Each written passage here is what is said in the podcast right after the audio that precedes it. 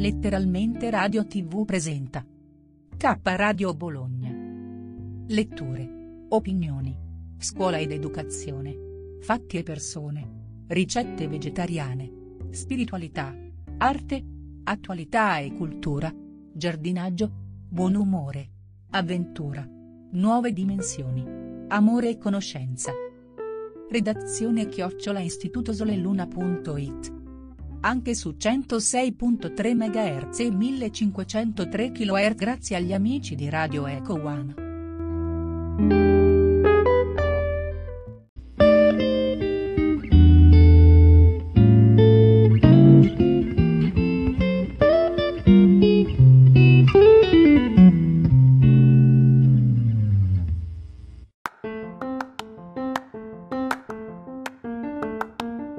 Caffè con svista, una produzione kradio.net.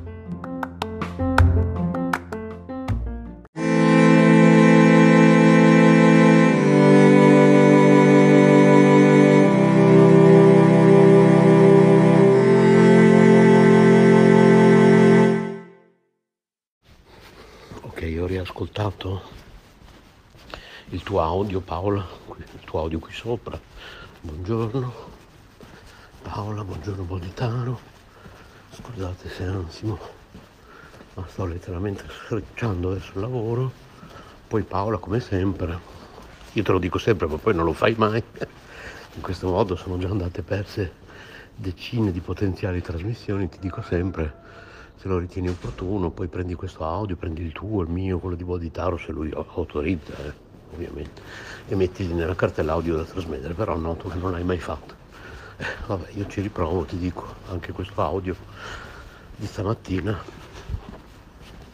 se lo ritieni opportuno, dopo che l'hai ascoltato e dopo che hai verificato i contenuti, eh, mettilo nella cartella audio da trasmettere.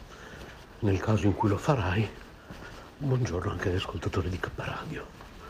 E scusate se ansimo, ma sto letteralmente sfrecciando verso il lavoro. Questa mattina ero in dubbio se lasciare un audio con la modalità che attualmente sto usando. Sempre più spesso Paola di lasciarti audio ehm, attraverso dirette radio. Infatti spero che tu abbia ascoltato la mia diretta di ieri. E, e poi non mi ricordo per quale motivo invece stamattina ho deciso di fare il contrario di fare un audio che poi eventualmente tra- trasformo in diretta differita cioè differita nel senso che poi appena arrivo dove tu sai, fra qualche minuto,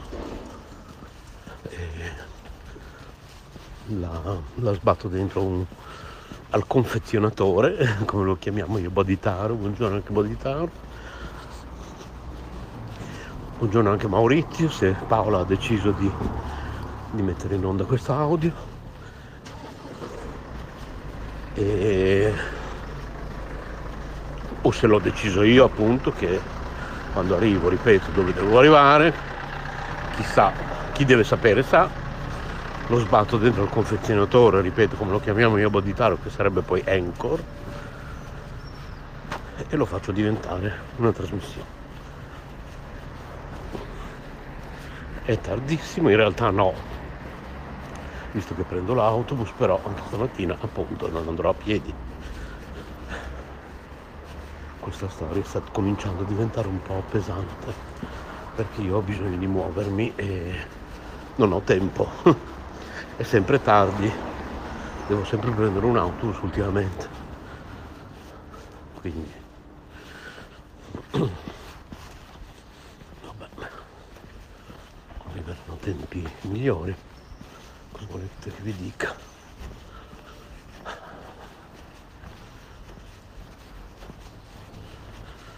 pazienza. Quindi, ok Paola, vabbè, se ti sei dimenticata di mandare a Carmelina eh, l'invito per il matrimonio, però fallo subito, insomma, non ti dimenticare. Adesso stamattina, quando senti questo mio audio, fallo subito. Anche perché lei mi sembrava che ci tenesse, insomma. E se ho capito bene, ad alcuni di noi piacerebbe essere presenti in modo virtuale, quindi se tu potessi fare una live durante il matrimonio non sarebbe male perché così appunto chi non può muoversi, chi da Bologna, chi per motivi di claustrofobia che ben sai, chi da Firenze per motivi di eh,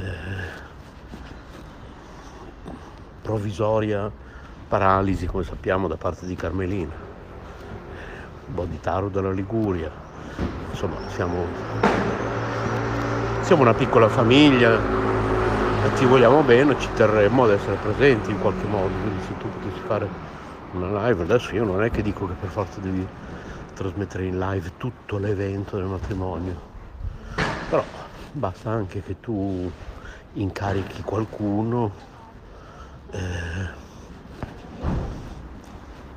puoi farla, che ne so, ad esempio dentro al gruppo Facebook, eh, a parte che puoi farla anche qui dentro Telegram, la live audio e video come sai, altrimenti se preferisci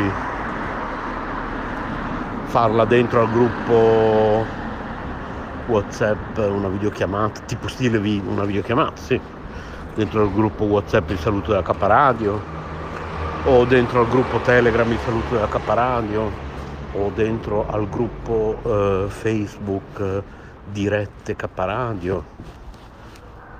Insomma le modalità ormai, per, ormai si va in live dappertutto. Quindi.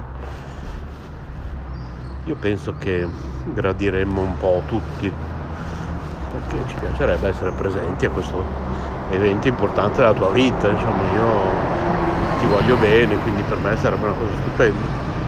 Poi certo che è ovvio che se non ce la fai ci farai poi vedere, metterai qui in, in un gruppo, ad esempio nel gruppo Telegram Amici di RM, che è un gruppo ristretto, tra l'altro non so se vi siete accorti che tutti i gruppi Telegram non solo amici di RM, li ho tutti blindati, quindi non so se avete provato a condividere qualcosa all'interno dei gruppi Telegram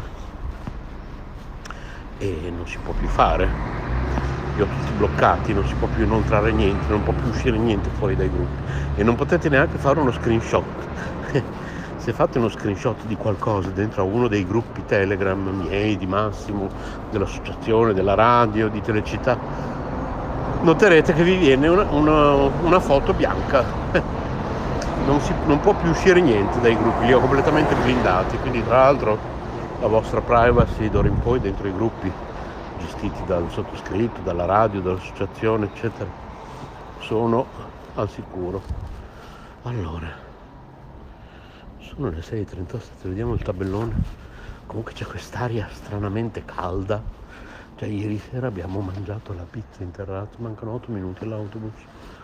La pizza in terrazza ed era troppo caldo perché comunque eh, voglio dire l'altro giorno abbiamo dovuto ritirare fuori il giubbotto invernale e non è normale che ieri sera fosse così caldo e stamattina nonostante sotto questo giacchettino primaverile da mezza stagione che ho ho solo una maglietta e fa caldo cioè dovrei quasi togliermelo. Se, se, se adesso fossi andato a lavorare a piedi, dopo un quarto d'ora avrei avuto un caldo tremendo. Sono fermo alla fermata, quindi va bene. Non so, cioè, non è normale sto caldo tutto in una volta.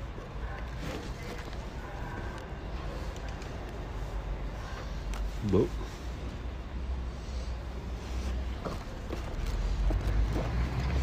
quindi allora Boditaro non aveva capito tra l'altro vi ho scritto ieri sera Paola e Boditaro su consiglio di partecipazione che è un gruppo Facebook vi ho scritto. Adesso qui purtroppo diventa un po' un mix tra privato e pubblico cioè nel senso che eh,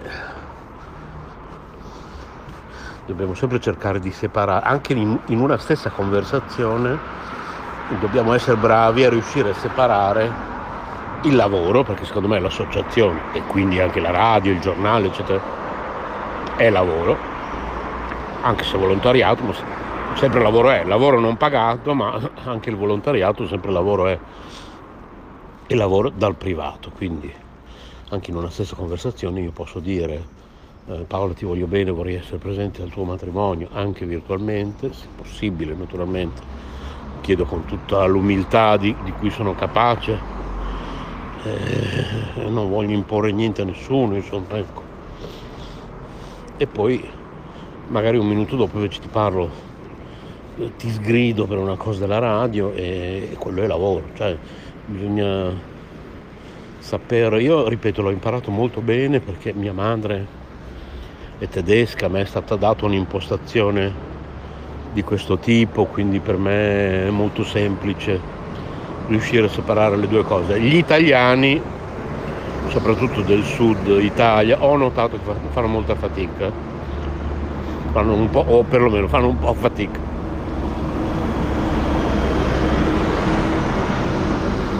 E invece è importante, insomma, perché le due cose possono camminare tranquillamente di pari passo. E mi sa che questo signore, c'è, c'è questo, be- questo bellissimo ragazzo che, cioè, voglio dire, mi sembra, boh, forse un ferroviere col trolley, però dovrebbe fare il fotomodello più che il ferroviere, però mi sa che più che altro è rimasto un po' spiazzato dal, dal car sharing le auto elettriche a Bologna gestite dalla Tipper o comunque da una società con eh, partecipazione maggioritaria della Tipper, credo, boh, che è arrivato con la app ma non si apriva. Evidentemente, poverino, la app gli segnalava che la più vicina era questa, ma ha provato, non si è aperto niente, sta andando via. E andrà nell'altra più vicina che gli viene segnalata. Evidentemente in questa c'è qualcosa che non va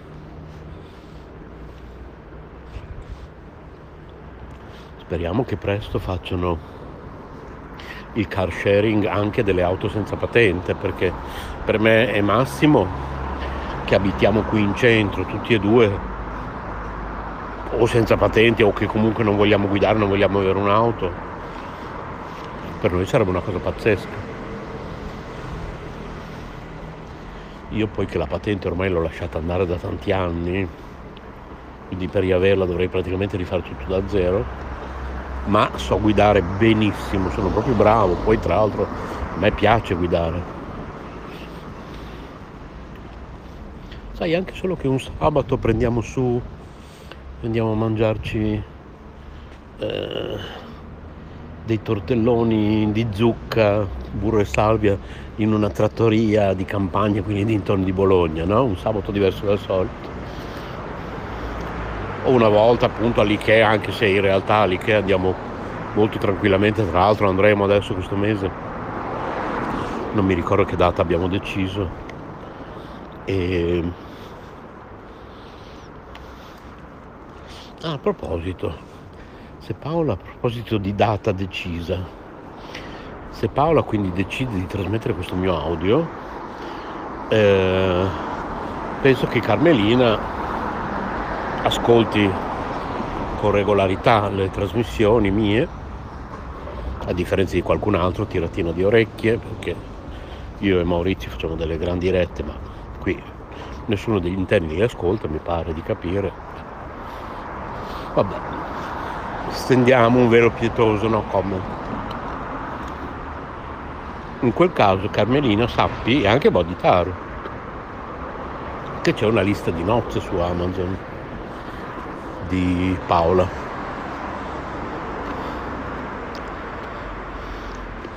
Quindi ecco l'autobus.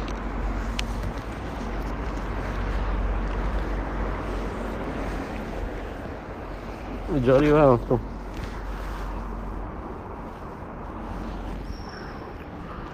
Ok. Allora un bacione buona giornata. Continuo dopo o domani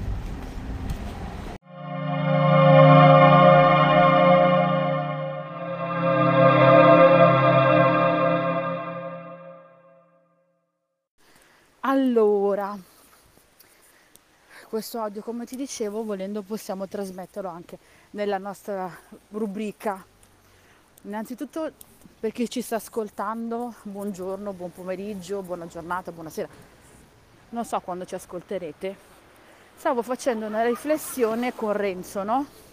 E dicevo che parlavo dell'importanza dell'acqua in sé, quanto elemento che eh, col tempo a me ha aiutato tanto con la dieta, no?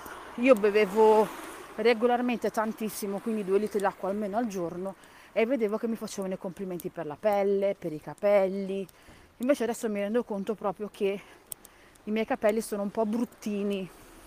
Invece bevendo regolarmente riuscivo a perdere peso in una maniera incredibile, infatti per questo io consiglio sempre l'acqua e la pelle era più luminosa perché comunque era idratata invece e facevo molto più avevo, facevo molto meno fatica a digerire perché ogni tanto purtroppo ho problemi di digestione. Soprattutto la sera devo mangiare leggero. Quando non mangio leggero poi sono guai per me. Eh, con l'età Renzo mi devo rassegnare io che con l'età ormai sto andando sempre peggio. Come dicevano, come c'è quel detto, la, la, mattina per colazione bisogna fare una... Oh bello, qua fanno canale siciliani farciti al momento, dal, solo la domenica dalle 8 alle 13, wow! Quindi comunque dicevo che bis- si può fare una, una um, colazione da leoni, cioè quindi da re, poi una, una merenda da... Um, un pranzo più leggero e la sera leggerissimo. Volevo prendere qua qualcosa di frutta e verdura, ma hanno poco come verdura, no, ce l'hanno di là. Ah, non è male qua, eh. Però devo andare poi da mia mamma finché mi carico e mi ammazzo come sempre. Sto guardando qua la frutta e la verdura. Ti chiederai perché guardi la frutta e la verdura? Perché non ho quasi più niente, praticamente. E, eh, eh, sai che io la mia ossessione per il risparmio è con l'American Express in questo punto vendica, vendita.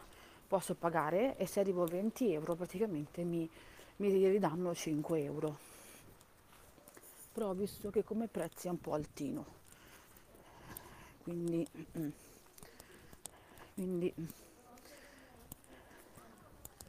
eh, ho poi trovato anche la maestra di mio figlio, una delle maestre più gentili. Non so se ti ricordi quando ti dicevo che Mario l'avevo vestito di giallo e praticamente lui si, era, si vergognava perché per cercare di renderlo più forte ogni tanto ehm, lo prendiamo in giro ma bonariamente, no? Però lui ancora non è pronto per queste cose, se la prende subito. È un bambino che facilmente se la prende ancora. Siamo migliorati, eh? Si può sempre migliorare nelle cose. E... Però niente, non c'è niente da fare per ora. Per ora purtroppo siamo ancora un po' indietro, pazienza. E, ehm, e quindi eh, ho visto questa maestra e per fortuna questa maestra quel giorno che io l'ho vestito di giallo gli ha detto wow Mario che bella questa tuta e mi ha fatto un favore grandissimo perché poi lui si è tranquillizzato e effettivamente quella tuta gli stava bene. Ok. Tra l'altro ti dico l'ultima cosa perché sono già 4 minuti, chiedo scusa per l'audio lunghissimo, ma ho trovato il buono tramite l'OVS, tramite la Nescafè, non lo uso più per Amazon, ma lo userò per OVS. Quindi ehm, non so se devo pensarci bene a come sfruttarlo perché tanto o prima o dopo comunque lo uso, no? Quindi sto pensando ad usare questo buono da 10 euro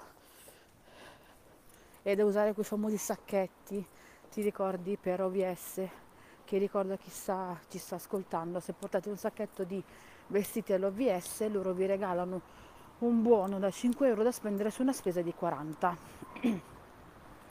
e potete usare anche le gift poi chiedete sempre prima al vostro punto vendita, ok? E eh, in genere si può, però l'ultima volta che sono andata io si poteva. Però sapete com'è, non si sa mai, le cose possono sempre cambiare. E visto che a Mario gli servono, tra l'altro le gift se non ricordo male si possono usare anche online. e, eh, perché io le uso tranquillamente online. Ma vedo se riesco magari ad usare anche quella della, che mi regala Nescafè, compro online. Sto aspettando che arrivi il periodo in cui ci sono le maglie, quelle che si mettono sotto le felpe, un pochino più pesanti, in modo da usare primavera come maglia sola quando fa un pochino più freddo ed inverno quando, perché qualcuno ce l'ha me ne ha veramente poche. E come sempre devo prendere qualcosa anche a Franci. Quindi poter usare due gift non sarebbe una cattiva idea perché mi abbassa il totale. E sto aspettando che arrivi il 20% di sconto sulla maglieria. Per poi passare da bel shopping e utilizzare e di avere un rientro. Sono malata patologica, ma a me queste cose rallegrano il morale.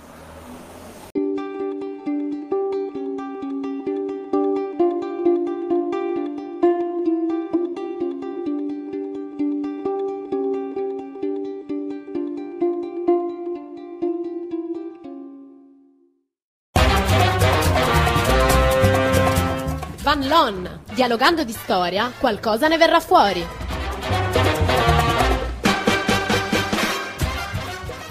Operai, operaie, impiegati, tecnici. L'ora dell'azione è arrivata. Da mercoledì 1 marzo, sciopero generale in tutte le fabbriche. Tranvieri, ferrovieri, servizi pubblici. Scendete in lotta a fianco degli operai. Fate le vostre rivendicazioni. Scioperate. Lavoratori di Bologna e provincia, scioperate tutti. Durante lo sciopero rimanete compatti nei vostri luoghi di lavoro. Non lasciatevi piegare né dalle promesse né dalle minacce. Nella lotta non siete soli. In tutta Italia occupata vi è lo sciopero generale. Non uno deserti questa giusta e grande battaglia per il pane e la libertà dei lavoratori, per il bene della nostra patria. Siamo uniti e la vittoria sarà nostra. Viva lo sciopero generale! Ciao a tutte e tutti da Olga.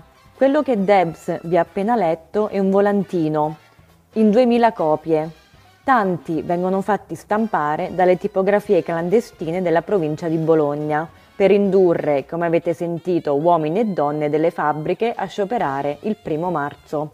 Siamo al 28 febbraio 1944 e l'industria pesante e leggera bolognese conta migliaia di addetti. Sono sia operai specializzati che operai semplici. Già prima dell'entrata in guerra dell'Italia, moltissime industrie passano dalla produzione civile a quella bellica Tutte le fabbriche del centro-nord sono mobilitate e Bologna, che conta una grossa fetta di industria meccanica, non è da meno. Sino alla primavera del 1942 l'industria viaggiava a gonfie vele, non c'erano bombardamenti, il Terzo Reich era ancora molto forte e c'era un'apparente stabilità del regime fascista. Di guerra dove si combatte lavorando senza tregua per apprestare armi ai nostri soldati. Una ferrea quanto spontanea disciplina fa delle squadre operaie altrettanti battaglioni di combattenti. Qui si fabbricano carri armati, trattori e autoblindo. La scientifica organizzazione e divisione del lavoro consente la fabbricazione dei carri a tempo di primato. La situazione ovviamente precipita dopo l'8 settembre 43. Con l'occupazione tedesca alcune fabbriche passano sotto il diretto controllo nazista. È il caso, per esempio, della Ducati di Borgo Panigale, che produce stazioni e apparecchi radio per l'esercito italiano, pompe per motori, condensatori, apparecchi ottici, parti di armi e motori di aerei per il Terzo Reich. A seguito dei bombardamenti aerei dell'autunno 1943, mol- molti stabilimenti trasferiscono i macchinari in casolari di campagna, ma anche in palazzi storici del centro. Gli addetti alla produzione bellica sono circa 23.000 e le loro condizioni peggiorano più di quanto non lo fossero già dall'inizio del conflitto. Le operaie solo nell'industria meccanica vedono a raddoppiare i numeri. Si passa da circa 1700 donne nel dicembre 40 a 3305 al marzo 42, con un trend in crescita. L'orario di lavoro operaio si aggira sulle 60 ore settimanali, con turni di 6 ore anche di domenica. La fabbrica però è anche una fucina della neonata resistenza. La decisione di attuare sabotaggi alla produzione una delle tante facce della resistenza civile, non è né immediata né indolore. Urta contro l'orgoglio di gran parte della classe operaia, per la quale il lavoro è uno stile di vita. Chi sabotava veniva segnalato prontamente ai vari comandi di polizia e rischia l'arresto, rischia in seguito la deportazione, rischia molte, molte ritorsioni. Dalla fabbrica cominciano a confluire nelle formazioni partigiane operai operai, all'inizio formazioni partigiane di collina e di montagna. Chi si ritiene più idoneo alla guerriglia urbana entra nella settima GAP bolognese. La GAP quando che arriva non manda lettere né biglietti e non bussa alla porta, sei già persona morta che il popolo ti ha condannato. L'ingegnere della Caproni il 2 gennaio arriva in taxi, arriva con due della Muti, sue guardie personali e noi lo si va a giustiziare. Beltrà di corda a cordo con i tedeschi stava a smantellare la fabbrica, le macchine spediva, tutti in Germania dai gruppi. E per salvare le macchine han fatto sciopero generale. Il capo reparto Trezzini ed altri sette operai l'han messa a San Vittore. È stato l'ingegnere a far la spia, ma la pagherà. Ci tiene tutti sott'occhio, il povero Trezzini e gli altri li han fucilati. Adesso tocca a lui, la gamba spenta sotto, sotto ad un semaforo che segna proprio rosso e addosso si mette a sparare. Cresce Giovanni spara, però prima gli grida, è il nome del mio popolo, ingegnere che ti ammazzo, con le tue guardie d'onore. In fabbrica fanno retate, torturano gente, non parla nessuno. E 30 operai deportati li chiudono nei vagoni piombati dirette da Cau.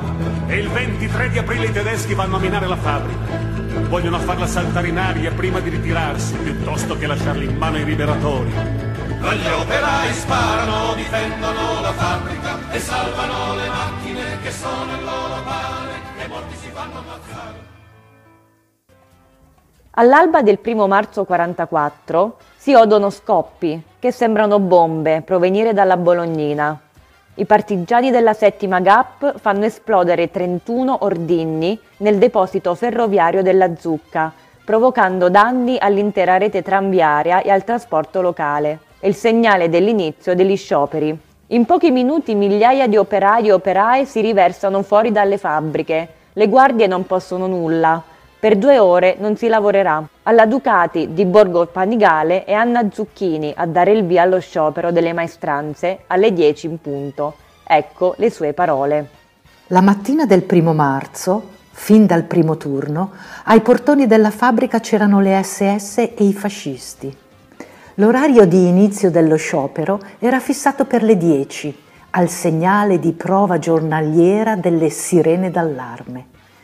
Gli ultimi minuti sembravano interminabili. Finalmente squillò il segnale delle 10.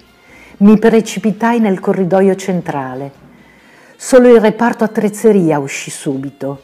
Ero stata incaricata di dare il segnale di inizio dello sciopero ai reparti e lo feci di corsa. In pochi secondi più di 3.000 operai e impiegati del grande complesso si rovesciarono nel corridoio centrale. Due ore esatte durò la manifestazione e a nulla valsero le ripetute minacce delle SS di ritirarci immediatamente nei reparti di produzione. Alla ripresa del lavoro fui arrestata assieme ad altri sei o sette operai. Fummo interrogati a lungo, ma il giorno dopo fui rilasciata. Tre giorni più tardi la direzione della Ducati mi licenziò.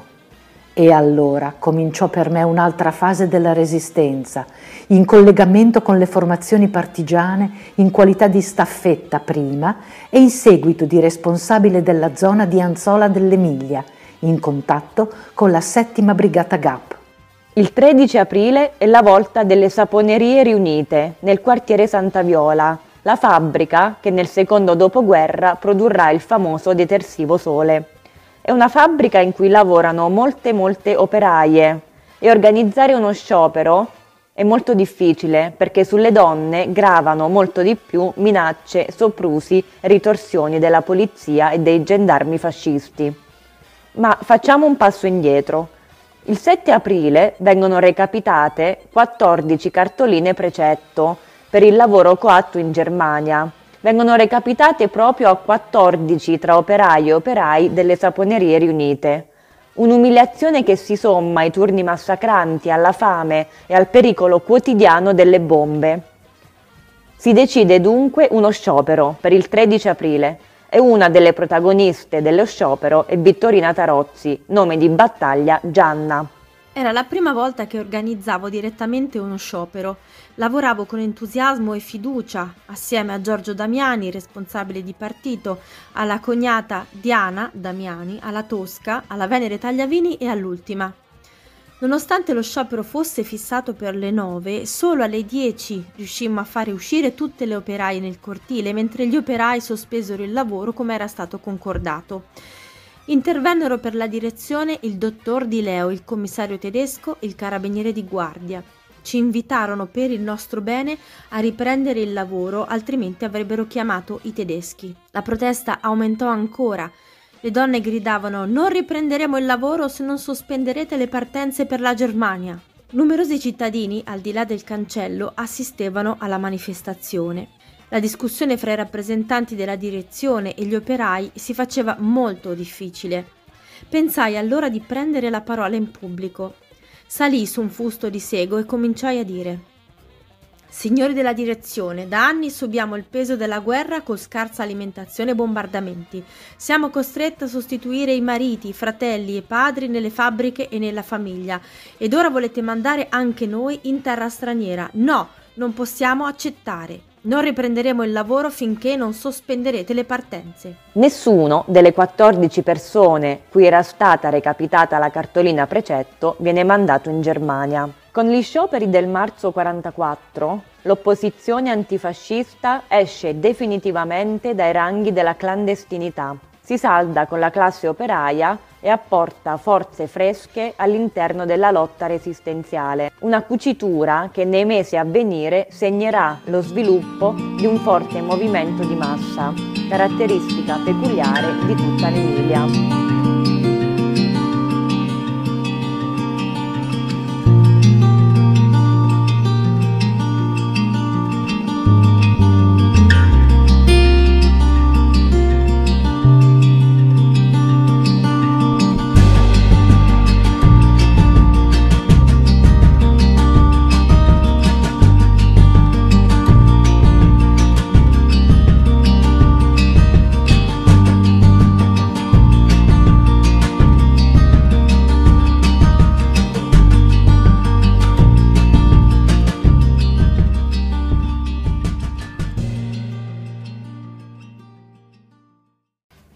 Intanto la guerra e la lotta partigiana vanno avanti.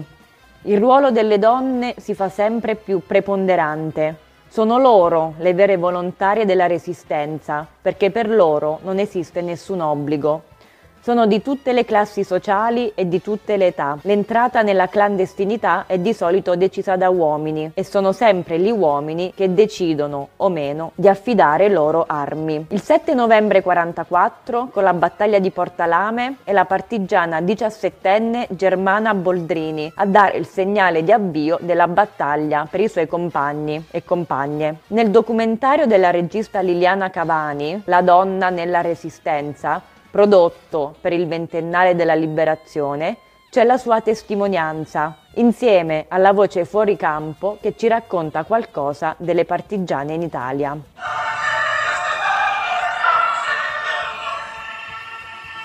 Con la resistenza la donna diventa protagonista di un avvenimento storico a fianco degli uomini.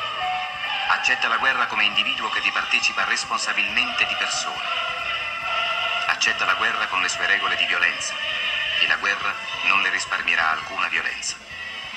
Le donne arrestate, condannate, torturate sono 4.563. Le donne fucilate o che caddero nel corso di azioni armate furono 623. Le donne deportate in Germania furono circa 3.000. In montagna partecipano a tutte le azioni delle formazioni partigiane. In montagna la donna scopre un'altra dimensione di sé. L'occasione le dimostra che, se necessario, può prendere il controllo della situazione, può condurre un'azione, guidare una formazione. Oltre 500 sono state le donne cui sono stati affidati compiti di comando anche militare. Ne abbiamo incontrate due. Ecco le loro storie. La sera del 7 novembre 1944 a Bologna si combatte contro i tedeschi la battaglia di Portalame, decisiva per le formazioni partigiane. Fu una ragazza di 17 anni, Germana Poldrini, a dare il segnale dell'attacco partigiano. In quel momento io mi sgangiai da, dai miei compagni di gruppo e arrivai a Porcalanne circa un 6-7 minuti prima. Di lì ci fu l'attacco in, piazza, in piazza, della Porta, insomma. E quando, e quando arrivai a Portalame mio, con le mie pistole, la mia arma automatica e le, bombe a mano, lanciai il fuoco. I miei compagni mi seguirono e ci fu un grande combattimento, ci furono delle perdite da parte nostra e delle perdite da parte dei tedeschi. Da dove le veniva questo grande coraggio? Forse perché in casa mia si è sempre vissuto in quella, quell'atmosfera, dato le circostanze di mio povero babbo che ha vissuto 12 anni di confine e quando era a casa era molestato quasi tutti i giorni dal, dai fascisti, insomma, e ne ha subito di tutti i colori. Allora noi, io essendo la più grande, si vede che mi sono mi sono messa nel sangue quel certo spirito di coraggio per difendere mio padre fino alla, alla morte, perché aveva, fatto, aveva, passato una gioventù tanto crudele, tanto brutta che eh, me ne impiangeva solo a, a, sentirlo, a parlare tante volte. E, e, dopo la morte, la morte brutta, trucidata che le avevano fatto... Cos'era accaduto a suo padre? E mio padre è stato fucilato. Tra eccidi, stragi, tantissimi morti e lo stallo terribile dell'inverno 44-45, arriviamo finalmente a marzo. Nei primi mesi del 45 i gruppi di difesa della donna promuovono una serie di pubbliche manifestazioni per esprimere il malessere dei cittadini e delle cittadine ormai allo stremo e cominciare a preparare il clima politico in vista dell'imminente liberazione. Tra le varie manifestazioni, la principale è quella denominata Manifestazione per il Sale viene preparata e promossa da Diana Franceschi, Anna, Celestina Galletti, Luisa, Vittoria Guadagnini, Dina, Maria Mantovani, Paola e Vittorina Tarozzi, che abbiamo già incontrato. La mattina del 3 marzo 1945, una trentina di donne guidate da Penelope Veronesi si reca nell'anticamera dell'ufficio del podestà Mario Agnoli, il quale le riceve dopo lunga e rumorosa protesta. Le donne chiedono una distribuzione supplementare di pane, carni, grassi e zucchero, tutti alimenti che con la guerra non si trovano più. Una volta uscite dal comune, in corteo, percorrono via Rizzoli e si recano davanti alla sede provvisoria della prefettura in via Zamboni 13. Il prefetto non le riceverà mai. Allora in corteo le donne ripercorrono via Rizzoli, via Ugo Bassi, via Roma, ovvero l'attuale via Marconi, e scendono per via del Macello, l'attuale piazzo Gardino, per inscenare una manifestazione davanti alla manifattura tabacchi e alla Salara. Lungo la strada centinaia di donne si uniscono al primo gruppo, chiedono a gran voce la distribuzione del sale, un genere molto scarso. Contemporaneamente, come concordato, i dipendenti della manifattura scendono in sciopero. Ovviamente intervengono i militi della Guardia Nazionale Repubblicana, guidati dal torturatore Bruno Monti. Una ventina di donne vengono fermate e minacciate di morte. Dopo duri scontri, le fermate vengono rilasciate e il corteo si scioglie. All'interno della manifestazione, secondo le testimonianze, parteciperanno più di 2000 persone. La strada verso la liberazione è aperta.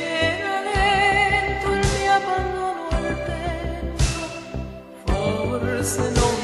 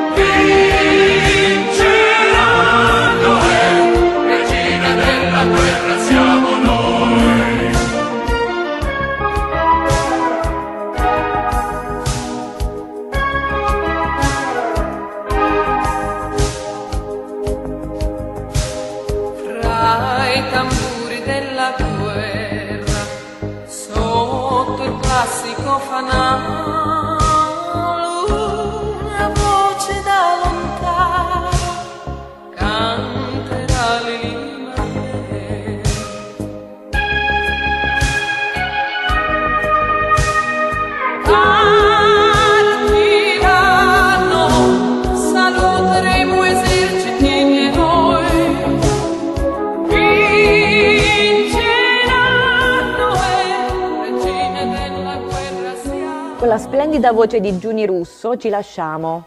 Altre storie ci sarebbero da raccontare, altre donne da scoprire, con un punto fisso però. La guerra porta solo sofferenza, dolore e morte. La guerra, come ci insegna la storia, la decidono i ricchi, ma la fanno e la subiscono sempre i poveri. Noi con Balloon ci sentiamo la settimana prossima, sempre alle 14 e sempre su Radio Città Fujiko. Per riascoltare i podcast di questa puntata e di tutte le altre potete andare da lunedì su www.radiovalloon.info e per le altre storie di resistenza aspettate il nostro aprile partigiano.